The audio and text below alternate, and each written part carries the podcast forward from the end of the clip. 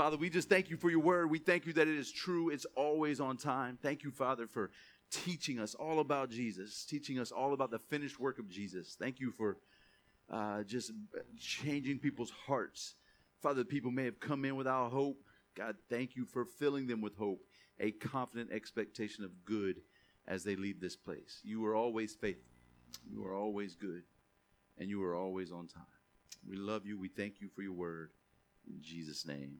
Church, say, Amen. All right, the great, great supper. We're going to go right into it here. Uh, Luke 14, verse 16. And then he said to him, A certain man gave a great supper and invited many. A great supper. What makes a supper great? Anybody know? That's true. There are specific food groups that make a supper great. Uh, but this is the Lord, Jesus. He's actually given a parable. And I want you to see exactly what he's talking about here. A supper is great because of what it cost. He could have just said supper. And also notice that it says a certain man gave. Man, this thing is quick. A certain man gave a great supper. Not that he just made one, he gave. Say gave. He gave a great supper. This certain man, this master, is representation of, of God the Father. And Jesus is telling this story. And I want you to see uh, that a supper is great because of what it costs. God gave a great supper. And he says great for a specific reason. If you go to John 6 35, you see, and Jesus said to them, I am the bread of life. He who comes to me shall never hunger, and he who believes in me shall never thirst. What kind of food is that?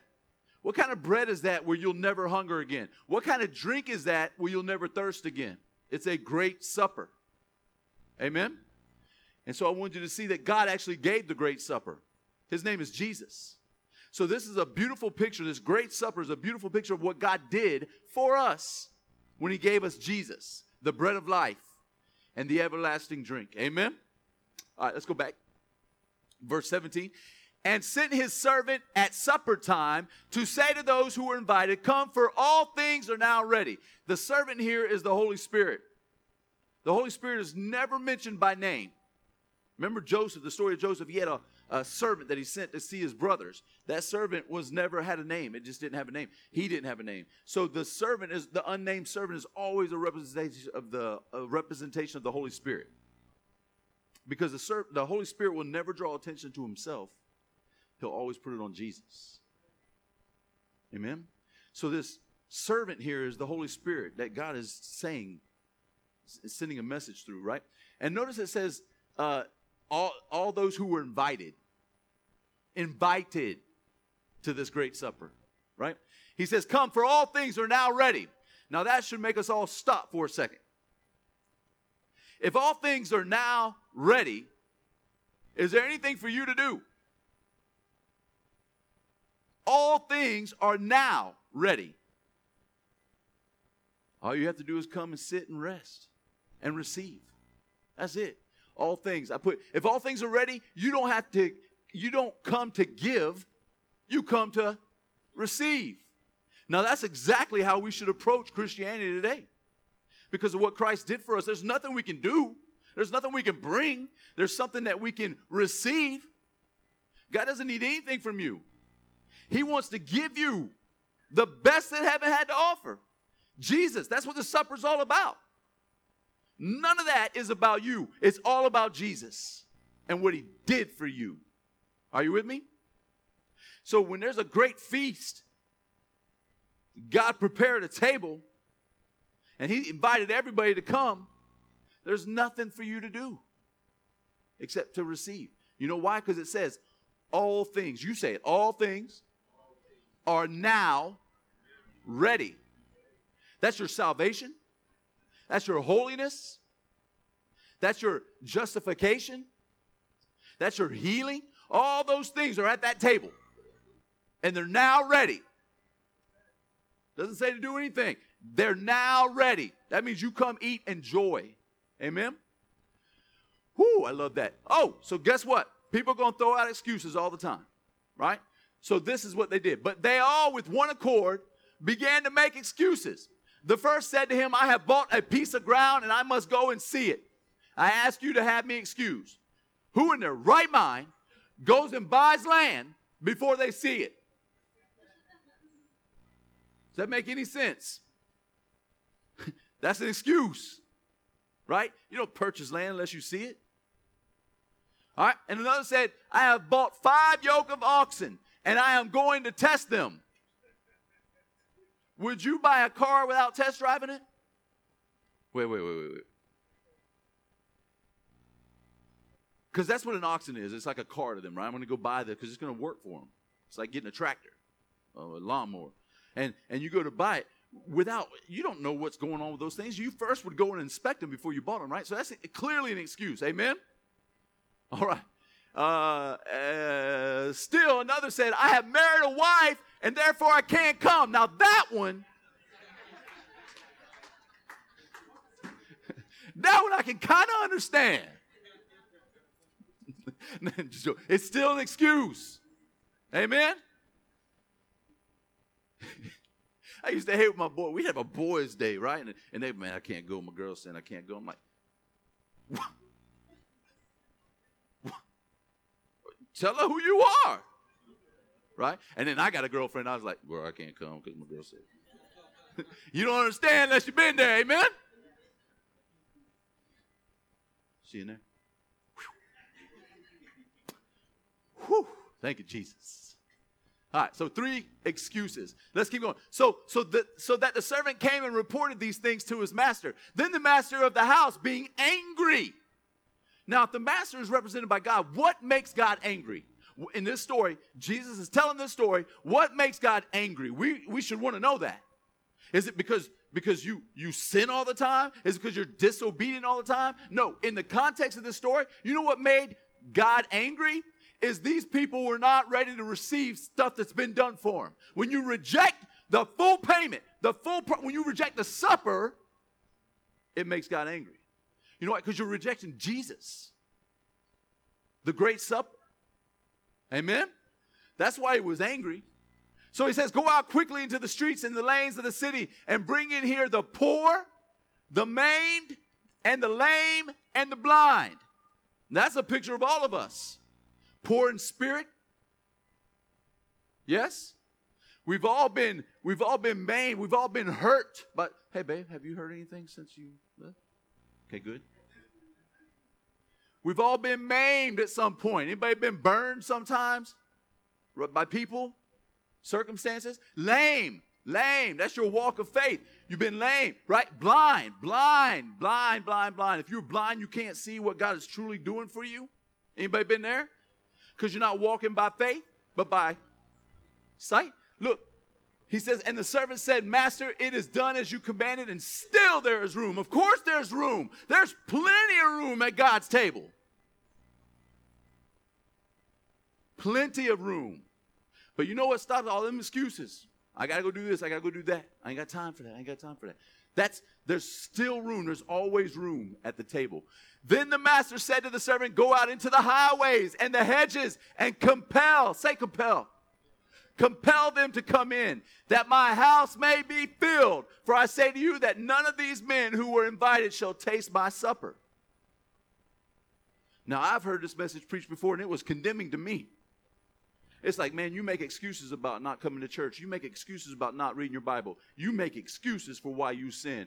And God won't let you come to the table. That is not what this is saying. This is saying when you reject the full payment, when you reject the supper, you are choosing to not come to the table. He says they shall not taste it. It's not because God didn't offer it, He offered it, He invited everybody. And they chose not to believe the finished work of Jesus. And, and therefore, they, they, they can't taste the supper. Are you with me?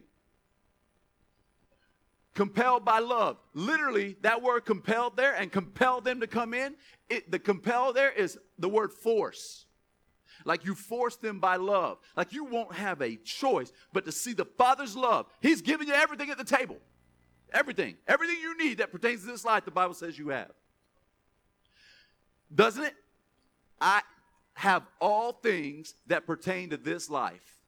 How do we have that? Because of what Christ did. And so God gave you everything at the table. There's nothing you bring. You remember He said, "All is now ready." You come to that table and uh, and you and you have it out and you have it all. And once you see that all things are now ready, all things are complete. Your salvation, your justification, your peace, your the Bible says we have the mind of God, right? The peace of God. You have all that. The healing, we're healed by his stripes. The moment you you see all that on the table, you can't help but love the Lord. Because you feel his love. You're forced, you're compelled by his love. His love. Not what you do, his love. Bible says you want to repent, here's how you do it. It's the goodness of God that leads men to repent. It's not the badness of man. It's not the sinfulness of man that's going to get you to repent. And people try to hammer you up here on stage sometimes. All across this world, right now, Sunday, people are preaching a message of condemnation to try to get you to come down here and repent. And I'm telling you, the Bible says, stand up here and tell them how good God is, and then they'll repent. Because they'll be compelled by love and not guilt and shame. If you had a spouse that compelled you by guilt and shame, how long would that last? If you had a parent who, who parented with guilt and shame, how long would that relationship last? Why do we attribute that to our Father in heaven who loves us? Amen? He loves us. Come to the table, all things are now ready, and enjoy. And you're compelled by love, His love for you. You can't love him without first understanding his love for you. I can tell you right now, you got to love God. You got to love God. You got to love God with all your heart, with all your mind, with all your soul, with all your strength. Bible says it, bam. Click or drop. I hope it's all right. Right? The Bible says that. But none of us can do that. None of us can do that. Has anyone ever done that?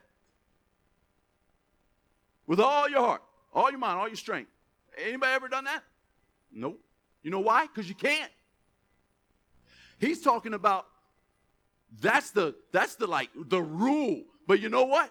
Someone did love God with all their heart. You know who that was? Jesus. And he took your place. Amen? So you come to that table, all things are now ready. You come sit, rest, receive from the Lord. That's all we can do. Whoo! Y'all learning? Compelled by love, baby. So, an Old Testament version of that great supper is found in, in 1 Samuel. First, David is now king, right? King Saul is dead. Jonathan is dead. They lost their life in battle. Uh, David is now king, right? You with me? But I want you to see a kind of a backstop. John, it says this in uh, in 1 Samuel 18. Then Jonathan and David made a covenant because he loved him as his own soul. David and Jonathan made a covenant, a blood covenant, because David loved Jonathan as if his own soul, right? I want you to see in this story, we'll get to it in just a second, but I want you to see that, that, that everything is about Jesus. When Jesus was on the road to Damascus, or Emmaus, sorry, he's on the road to Emmaus. And he's telling those two disciples everything in Scripture that pertain to me. Everything in Scripture is about Jesus. Do you believe that? We've seen it here. Yes?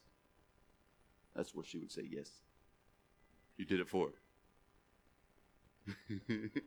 so, uh, 1 Samuel 20. So Jonathan said to David, Whatever you yourself desire, I will do it for you. Now, I'm going to show you that David represents God in this story. David means beloved. God, beloved. Jonathan is, his name literally means the gift of God. Who's that? Jesus. David represents uh, God in this story, the beloved. Jonathan, whose name means the gift of God, represents Jesus. All things are about Jesus. And then Saul represents humanity. Saul is uh, the house of the flesh. Saul was a king, but not picked by God picked by man, right? But God couldn't make a covenant with man. You know why? You know why God doesn't make a covenant with us? Because we'll break it by noon, by 8 o'clock in the morning. Amen? So God can't make a covenant with us. When he made the covenant with Abraham, guess what? He caused Abraham to fall asleep because Abraham couldn't keep his part. So God kept both parts. When he walked in between those cut up animals. Amen? There's a reason why Jesus died between two thieves. In the Old Testament, you cut up animals. You put half of it on this side, half of it on that side, and you walk through it in the middle. And you meet, you shake hands. It's a blood covenant. That's what God did with Abraham. It's a blood covenant. Now, that was if you wanted to buy like a piece of land too back in the day. Right? You're a realtor. How would you like to do that today? and you shake, you meet in the middle.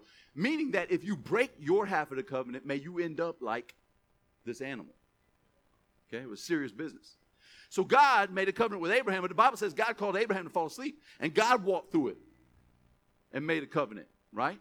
It, well, when Jesus died on the cross, Jesus died between two thieves, right? And God was making a covenant with Jesus, the perfect man, because you can't make it with anybody else. We'll fail. God knew that.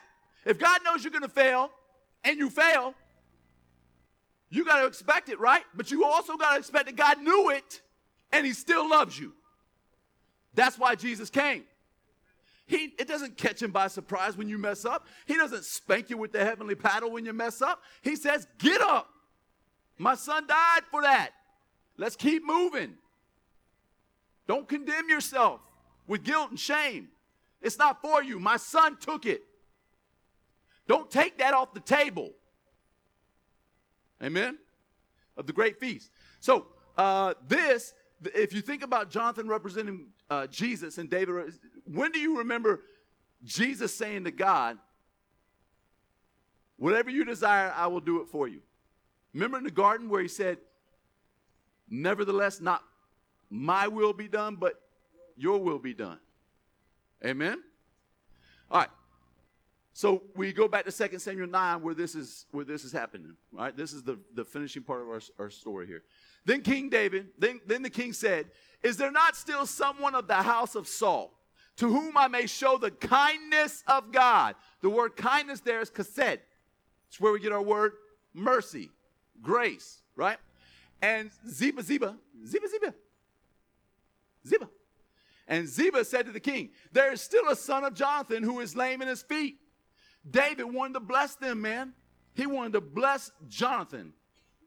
He wanted to bless Jonathan. So, so what he had to do was he had to find a, a relative of Jonathan because they all he thought they were all dead.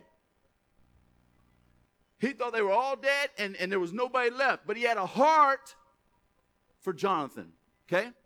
Um, and Ziba said again, Jonathan, who was lame in his feet. Oh yeah, so so uh, there's this this this uh, child of Jonathan who is lame in his legs because at birth uh, they found out that David was coming back to the castle and they thought they were going to kill everybody. That David, because because Saul tried to kill David over and over and over again, and and so the people, his family thought, oh God, he's coming back to get us now, right? And so in the midst of that, uh, the babysitter the, ran out with this, this son of Jonathan and dropped him. Dropped him and, and, and, and he unfortunately was lame in his feet from then on. Okay, so that's that's where he got lame in his feet. Um, it was out of fear. So David is a picture of God. I said that. Jonathan is a picture of Jesus. Here's the Hebrew for uh, Jehovah has given. It literally means God's gift. Amen. That's his name. Uh, Saul is a picture of humanity. We got that already. All right. Look at John 1:14. And the word became flesh and dwelt among us, and we beheld his glory, the glory as of the only begotten of the Father, full of grace and truth. But you see where it says the word became flesh? The word became flesh. So Saul was flesh. Saul represents humanity. Jonathan represents Jesus. Jesus the, had to become flesh. The word had to become flesh right? And so God made a covenant with, with man, yes, but it was the perfect man that he made a covenant with. So that that perfect man could represent us. You don't have to be perfect to be qualified. Amen? Your, your, your, your imperfections, in fact, qualify you. That's different, yeah? Then the king said, Is there not someone of the house of Saul to whom I may show kindness of God? And Ziba said to the king, There is a son of Jonathan who is lame in his feet. Uh, so the king said to him, Where is he? And Ziba said to the king, Indeed, he is in the house of Mashir, the son of Ammiel, in Lo Debar. Lo Debar. It's a nightclub over there on 6th Street. Bobby, you've been there. Lo Debar. Now, how many of you guys know there's meaning in Hebrew? What does Lo Debar mean? Debar is word. Debar is, is a word, but it also means pasture. Lo means no, right? Don't use that on me. Low. Low. Low, low, low, low. Lo Debar. So where is this cat at? He's in Lo Debar. Well, Lo Debar means no pasture, no word. He's in a place where there's no word from God. You remember the Bible says that He makes me lie down in green pastures. That's where God wants you green, growing, flowing pastures. But, beside the still waters, right? But this guy is in a place where there's no word from God. Lo Debar. See, not a pasture. And uh, the the root words are word of God. The word debar is actually word and pasture. When you put low next to it, it's no pasture. You with me? All right. All right. Then King David sent and brought him out to the house of Mashir, the son of Ammiel, from Lo Debar. Now, when Mephi, it's his name, Mephi Mephibosheth, we're going to call him Matty B. Matty B. Dude, I had that phone app, right? Blue Letter Bible. Y'all got it? And you can hit the the uh, concordance, and this like 98 year old white guy comes on there. But it's a bed. And I'm like, I can't even understand you, dude. So we're going to call him Matty B. Matty B, the son of Jonathan, the son of Saul, had come to David. He fell on his face and prostrated himself. Then David said, Mephibosheth, and he answered, Here is your servant. Now, this cat, the reason he went to Lo Debar, a place of no words, because he was afraid of David. He thought David was out to kill him because of his grandfather. But what he didn't understand was David, the king, God, was coming in this story, was coming to bless him. Not kill him, bless him. Right? But he didn't know that. So when he fell down prostrate, what the Bible doesn't tell you is he peed himself. Wouldn't you? If you thought you were going to die right there. Amen? You're like, Troy, you got to stop reading the Bible that way. But I want you to see that it didn't happen just like this. These are real people, real emotions. You got to picture someone that ran so far away and, and, and, and, was held up in a house. He's lame. He does it, it, all he knows is his grandfather tried to kill David, and now David's after him. Would you be a little scared? There's a lot of people in this world that think God's out to get them. There's a lot of people that are afraid because they think God is out to get them for what they have done. Amen? These stories are not in, just, not in Scripture just for the heck of it. Not, it's not just for, there's truth in these Scriptures because this Bible is still relevant today.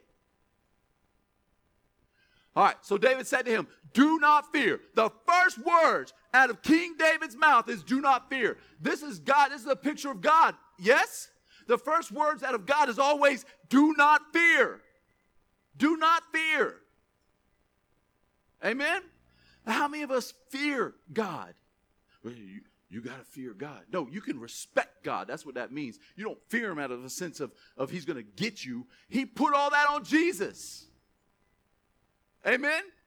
God is no longer out to get you, people. He's no longer out to get the world. The world's sin is paid for. They just don't know who paid for it. And they're not going to know who paid for it when you keep telling them to look at their sin. Instead of telling people to look at their sin and check themselves, tell them to look at the Savior and check Him out. Because when you look at yourself, you're going to find imperfect imperfections. Amen? When you look at your Savior, there's nothing imperfect about Him and he represents you and he loves them. Lost people are everywhere. I don't know why I keep pointing to Hitchcocks.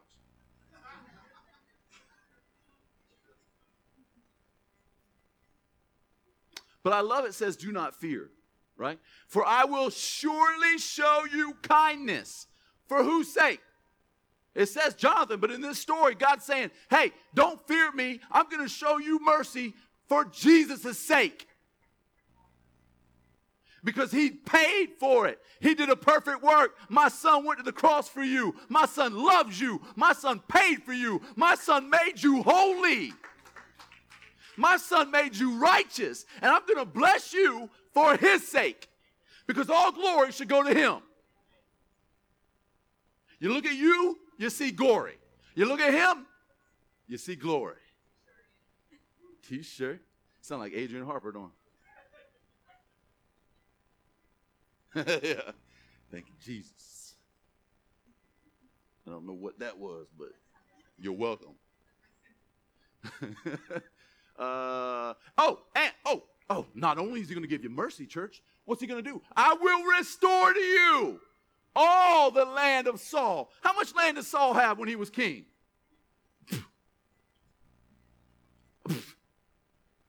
all of it. All of it. Not only does he show you mercy when you don't deserve it, he gives you all things back. He restores to you double. He's a double portion restorer. Amen? This now now don't forget, Matty B thought he was gonna get killed. But what does he get instead? Yeah, man, he got everything. All things are now ready. Check this out, man. And you shall eat bread at my table. Say it. Continually. You, you will be at my table forever, eating my bread that I provided. Is there anything Matty B had to do? Is there anything he had to say? Did he bring anything? You know what he brought? His lameness, his imperfections. That's what he brought. And this so moved him. He was compelled by the love of David. We should be compelled by the love of our Father for Jesus' sake. There's nothing you can do. Stop trying to pay for your sins. Stop trying to beg God to forgive you for your sins. If you're in Christ, they're forgiven. Instead of begging Him, saying, God, please forgive me, say, God, thank you for forgiving me. Thank you for Jesus. Thank you for the final payment. Thank you that it's not on me. Thank you, your covenant's not with me. Your covenant is with your Son who represents me.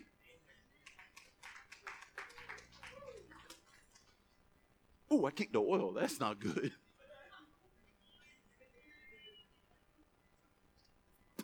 Just joking. Don't think that you kick the oil and you go to hell, okay? It's not how it works. All right, y'all ready? So Matthew, Matty B dwelt in Jerusalem, uh, for he ate continually at the king's table, and he was lame in, his, in both his feet. He was lame in both of his feet. All, both of them. All to both of them. That you know what that tells me? You can come to the Father's table and get everything you want, everything you need's there, even though you're lame, even though you're imperfect. There's no perfect people on their own at the table because there are none perfect. All have fallen short of the glory of God. Amen? Stop trying to get perfect. Stop trying to get right receive that someone made you right and come to the table and be there continually. Even though you're still going to mess up, you're still going to mess up, you're still going to fall. But you know what? It doesn't disqualify you from coming to the table. You have to understand that, church. It took me years, decades to understand that because I would punish myself you know what happens when you punish yourself for your failures? You take Jesus off the cross and you put yourself back there. By the way, Jesus is off the cross, which is why we can say we're qualified, even though we fail. Amen? So, what about repentance? Well, people got to repent. You still got to repent. You can't just receive from the Lord. You still got to repent. You got to confess your sins, right? In order to be righteous, you got to confess them. If you don't confess them, God's not going to forgive them. And, and then you might die one day and you'll go to hell even though you tried to be a Christian. Has anybody heard that message? Doesn't that make you want to come? Doesn't that compel you by love or does it compel you by fear? Why? Because you don't want to die and go to hell. Right? So that can't be it. So if repentance is so important, why didn't Paul mention it one time in 13 letters?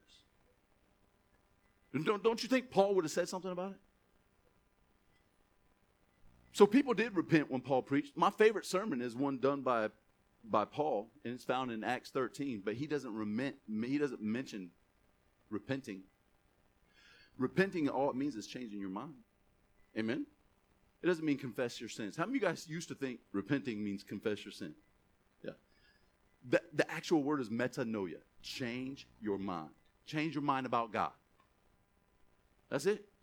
I used to think that I had to confess in order to be forgiven, but now I confess because I'm forgiven. See, now I'm thankful. Over here, I'm scared. Over here, I'm thankful. Amen? All right, look what Paul says here. He wraps up. Therefore, let it be known to you, brethren, that through this man, say, through this man, is preached to you the forgiveness of sins. This man, through Jesus, is preached to you, proclaimed to you, heralded to you the forgiveness of sins, right? And by him, say, by him, Everyone who believes is justified from how many things? All things from which you could not be justified by your actions. That's what it means. People under the law, you were judged based on how you kept that law. Could anybody keep the law? Nope. Jesus could. Jesus made it. Right? The law is only one person could do that. David couldn't do it. Nobody could do it. Moses couldn't do it. Jesus could. That's why he came.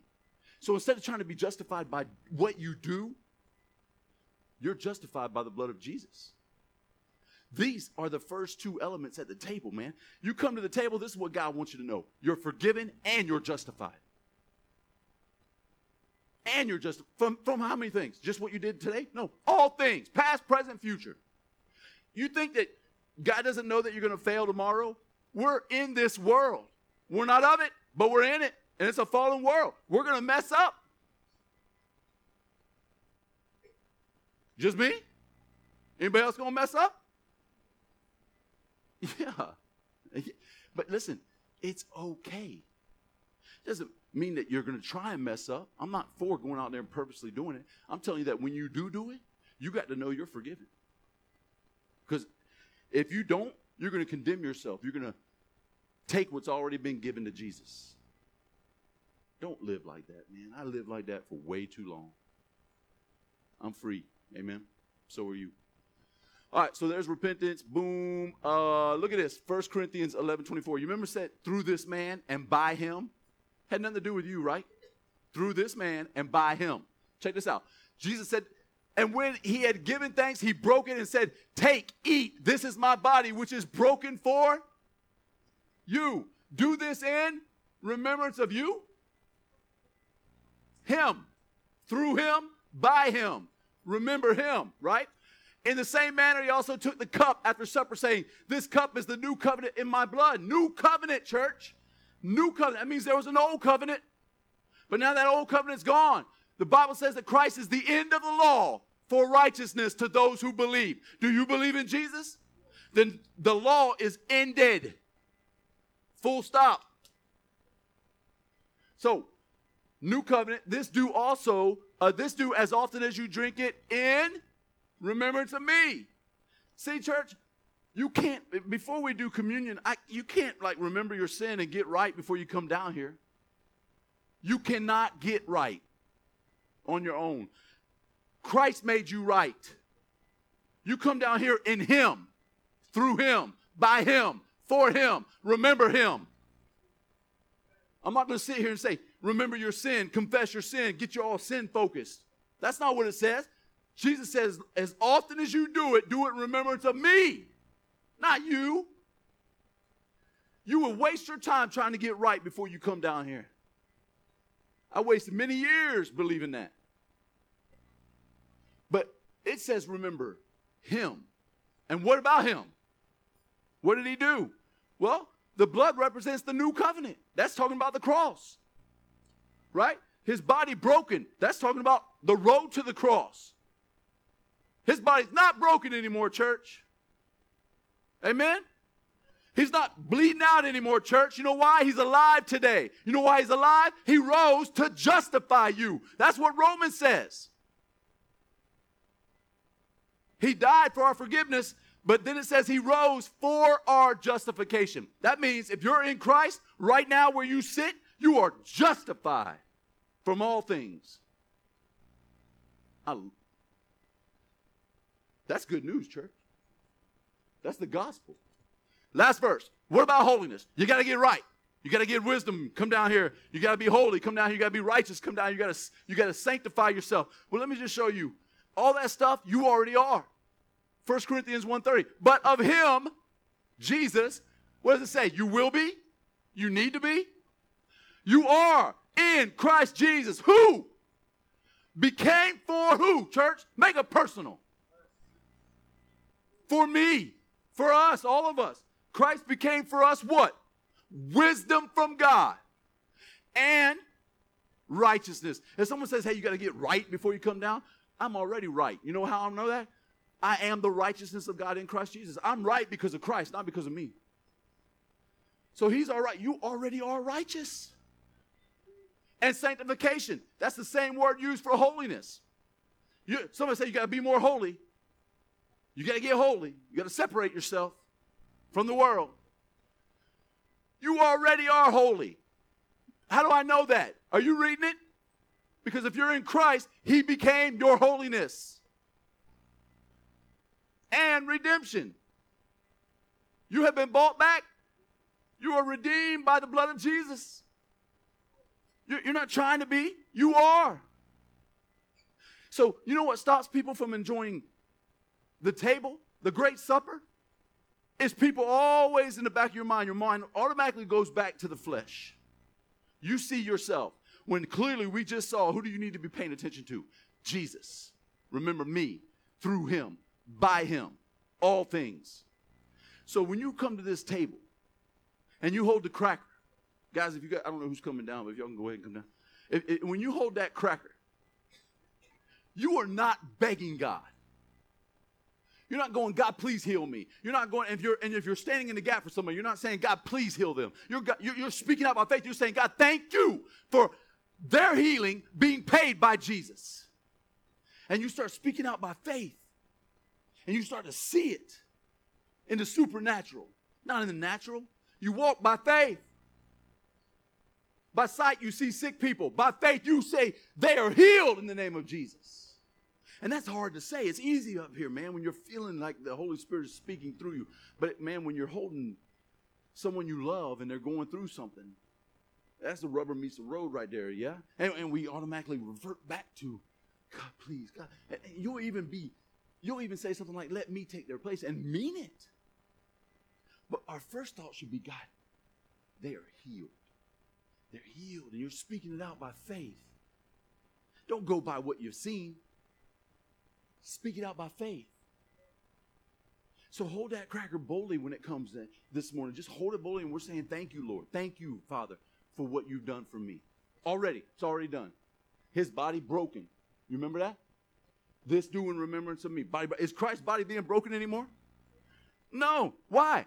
It, the work is finished. He's seated, he's rested. When you rest and focus on that, you start to see stuff manifest. So hold that cracker boldly. Don't beg, thank. Thank Him. It's done. And listen, if you're not standing the gap and you feel like, I don't know, I don't know, listen, He knows. There might be something there. By faith, you just speak it out. I'm, I'm healed. By His stripes, I am healed. He Himself bore my sicknesses and diseases. You start speaking truth out. That's all we can do, church. I tried it the other way. I tried begging. I tried begging for 15 years that my mom would be healed. of cancer, right? And, and, and she, she finally died. But I know that the moment she died, her last breath here was her first breath with her Savior. And I know at that moment she was completely healed, a, a healing that I could never fathom on this earth. And sometimes we're like, God didn't answer my prayer. God answered their prayer. God answered my mom's prayer. You know why? Because my mom's not in pain anymore. I mourned. it was hard. But my mom is not in pain anymore. And, and it just came out at a funeral service I was doing where I was just like, man, don't, don't long, don't long for my mama to come back. What? Long to be where she's at.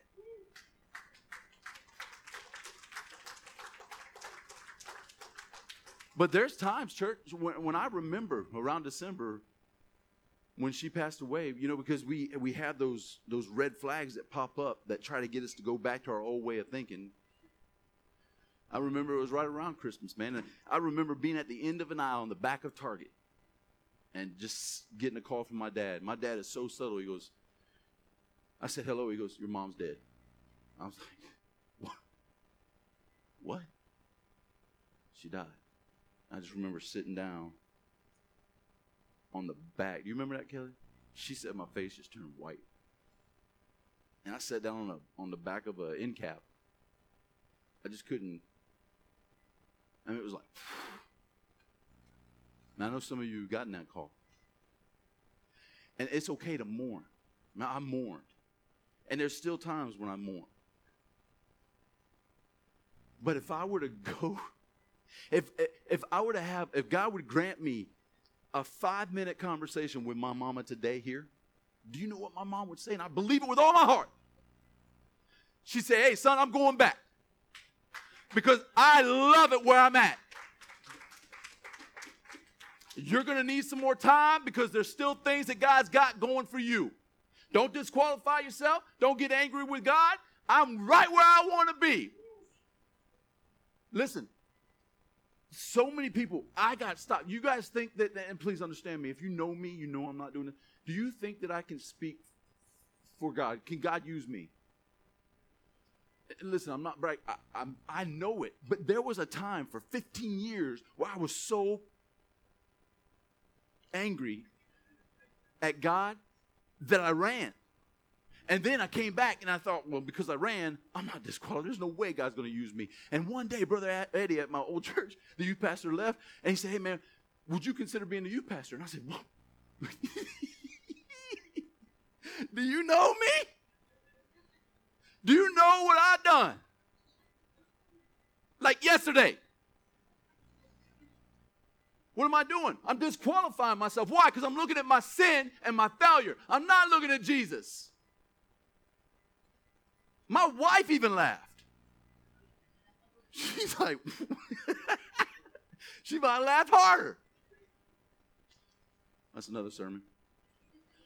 My point is, church, listen, my mom, if she was standing here today, she would never want to come back to this earth. Not where she's been and is. So I take comfort in that. I know I miss my mother dearly right here but I know where she's at. And I know she doesn't want to come back. And I should be happy for her where she's at. And I should, I should be in a place where I, where I know I'll be there too. But in the meantime, there's stuff for me to do here. And when I say do, I mean like share that message of God's love for people. God's still got a purpose for me. And I know my mom would tell me that. Listen, God told me that, that, that He's got a great purpose for you. So if you've lost a loved one, you still have a great purpose. Don't run from it. And don't, don't look at your past where you fail. Don't look where you where you, you have guilt and shame. Don't look there. Look to your Savior. And once you do that, you got to know that you have a great purpose in this life. You have a great purpose in this life.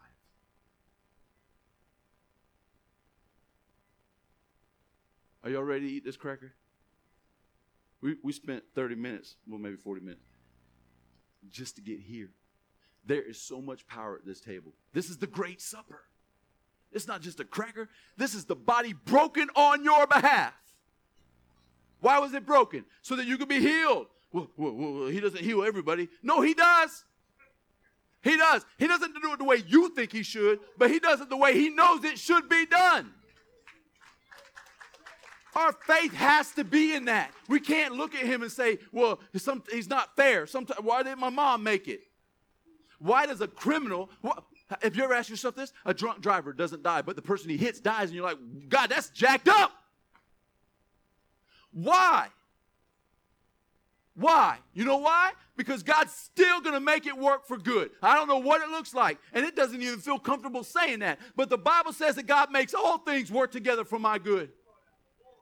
And so you can't look at this world and judge God by what you see in this world. Always judge God faithful. Always know that He knows what's going on more so than you do.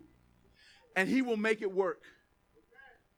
He will make it work. I know my, my good friend Papa Bear over here would not be singing in this church if he didn't understand that message.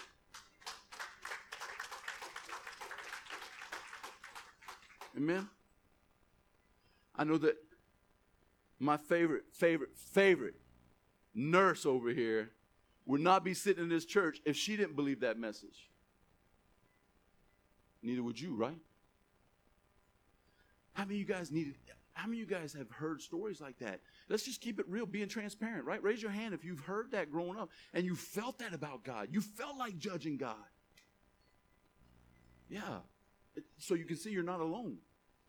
So when you come to this table, this is not begging him. This is this is calling him faithful. That's what that cracker is. He's faithful. Not by what I see, but I'm saying by my faith he's faithful. And God is a great rewarder of faith. Dang, let's eat it.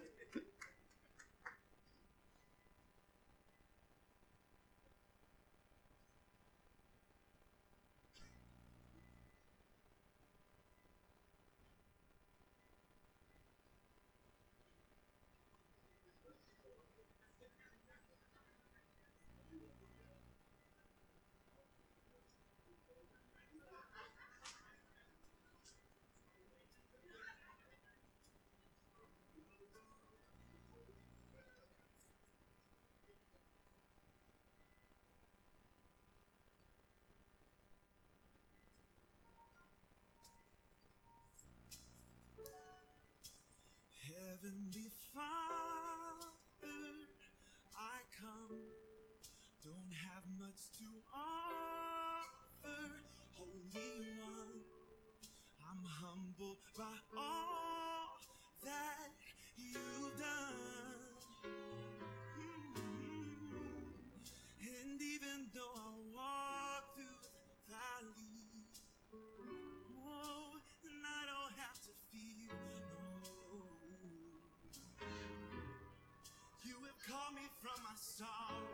to gladness,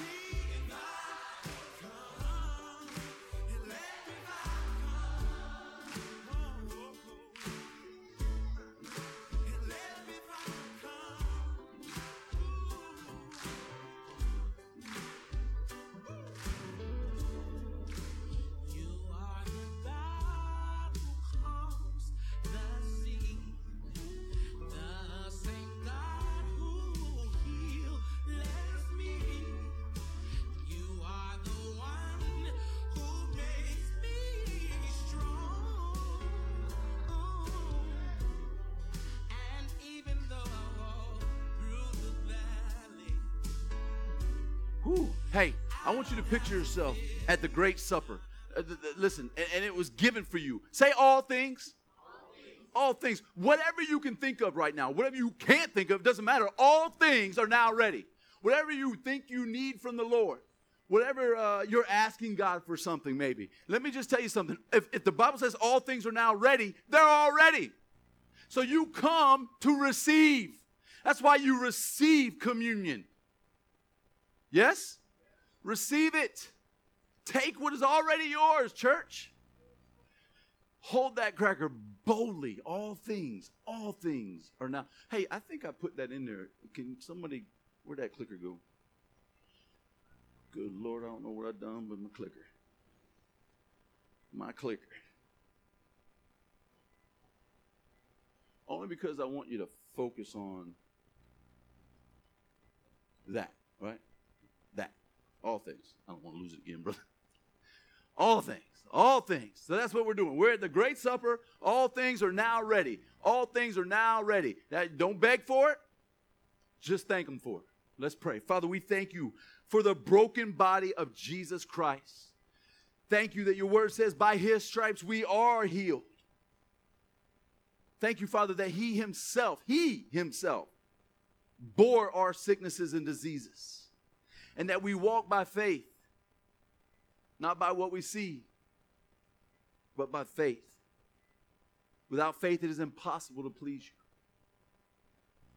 But with faith, you are a great rewarder. So, Father, we thank you for answering the requests, the prayers that are being made. Prayers of not, not begging out of guilt, but prayers of thankfulness that your word is in fact true. Every time we eat this cracker, we do not focus on ourselves. We do not focus on where we messed up. We focus on our Savior, who is perfect and who represents me. So as we eat this cracker, we remember the finished work of Jesus. Let the church say, Amen. Revive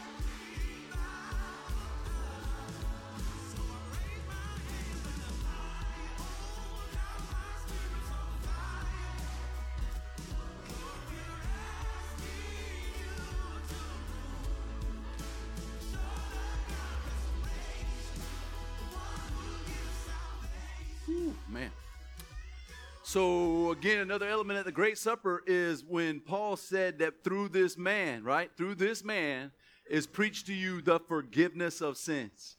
And, and by him you are justified. That's what this represents. This represents Christ's blood being shed one time, one time by one man, the perfect man, he has justified you if you are in Christ. You know what that means to be justified, church? That means right where you are, you stand in justification. You have been justified from all things by the blood of Jesus. And so when you do it, does it say, remember all the things? Or does it say, remember this?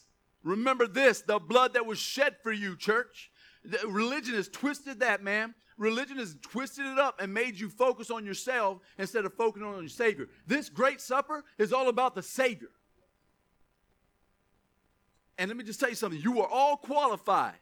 Qualified, qualified, qualified, qualified. I can just do a qualified, qualified, qualified, qualified, qualified, qualified.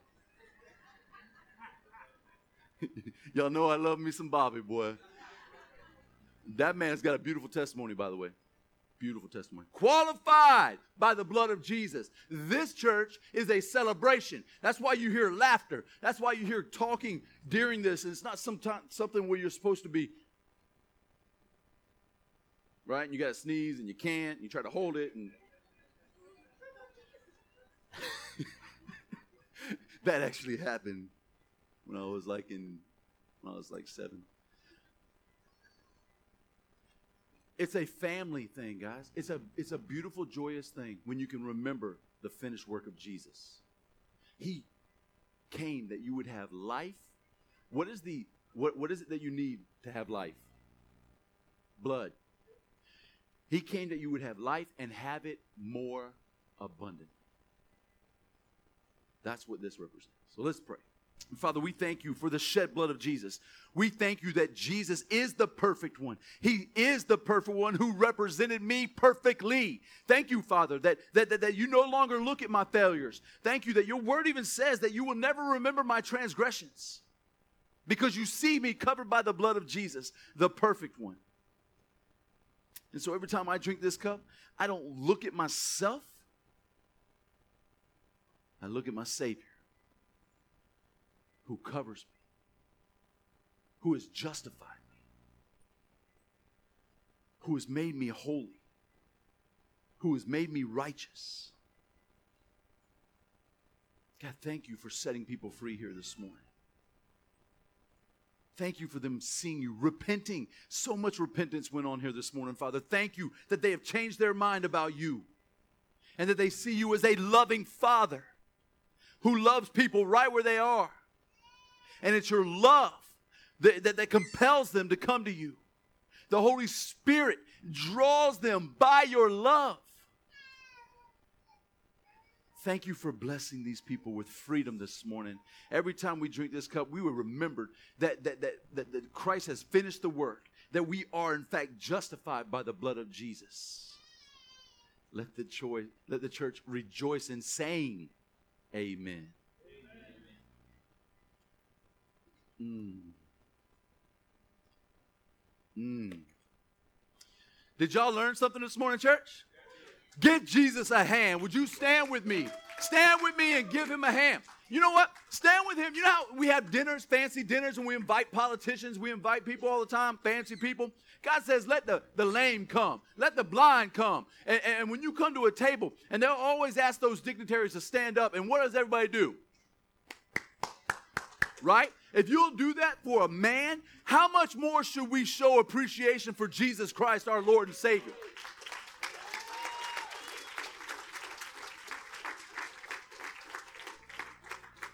Love him, compelled by love. So I'm going to bring Pastor D up. He's going to pray us out of here. Um, I want you guys to understand if you, we, we do things differently here. Y'all like, duh.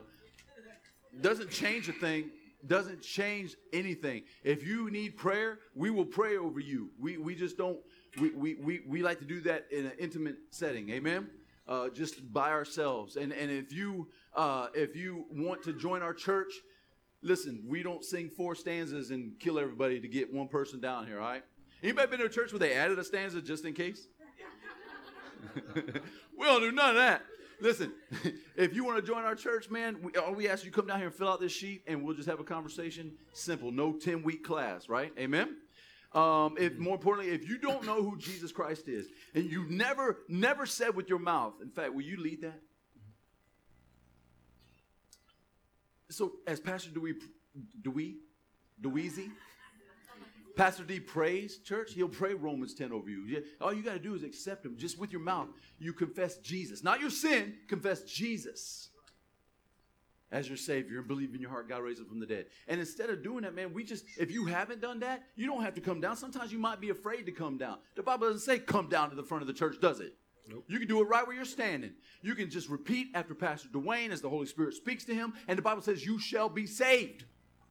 You shall be saved right where you are. And then we can talk about it. If you made that decision, find me after church, find Pastor Dwayne after church, and, let, and let's just rejoice together. It's not going to be one of those things. Are you sure? Did you hit all the sins? Right? We ain't got we ain't got time for that. Listen, we're hungry. You, you- listen, you you just come and tell us, man. We'll love on you. We'll rejoice with you. Basically, it's going to be giving you a hug, saying welcome. Amen. Did you need me? Are you trying to tell me to wrap it up? My wife just time checked me. She time checked me. Go ahead, Pastor D. Sorry. Oh gosh. You see what I gotta follow every week. Every week. Come on, let us pray. Father God, I thank you so much for your word. I thank you for giving us hearing ears and hearts to receive your word. Thank you, Father, for the truth that was poured out uh, in the midst of your people today, Father. We thank you for all that you are to us. Thank you for revealing yourself. Thank you for God giving us the truth, Father. Your word said it's the truth that we know that makes us free. And Father, your word also says that he who the Son sets free is free indeed. Father, it's our prayer, it's our desire that every person that heard your word today got a glimpse of who you really are and a glimpse of what you've done through your Son Jesus. Your word says, as we confess with our mouth that Jesus is Lord and believe in our hearts that God raised him from the dead, then we are saved. It's as simple as that. There's no need to complicate it. And so, Father, I thank you for giving each and every one of us, Lord, faith, the opportunity and the ability to trust you and to receive all that you have done for us, all that you have given. You have given us the great supper. You've given us Jesus. And Father, we declare today that we receive him. We don't reject your gift. We don't reject your love. We don't reject your kindness. But God, we receive it. What is it that we have that we could give to you other than our faith, our trust? You are our confidence. You are our hope. And so, Father, we just bless you and we thank you. Now, God, I speak blessing over every person in this, in this place, every household that is represented, every man, woman, boy, and girl. I speak life. I speak health. I speak healing. I speak strength and encouragement. Thank you, Father, for equipping us with your word today, with the gospel, the good news. Let us leave this place full of joy, full of faith, full of hope, full of encouragement, having been edified and built up a spiritual house. Thank you, Father, for dwelling with us and dwelling in us by your Holy Spirit. Thank you that as we leave this place, Father, you order our steps. You lead us and you direct us in a way that only you can. Thank you for being a God who is faithful and for being a God who can never fail. Thank you for making all things work together for our good. We bless you. We thank you. We honor you. We worship you. And it's in Jesus' name we pray. Let the church say amen. Amen. We are dismissed.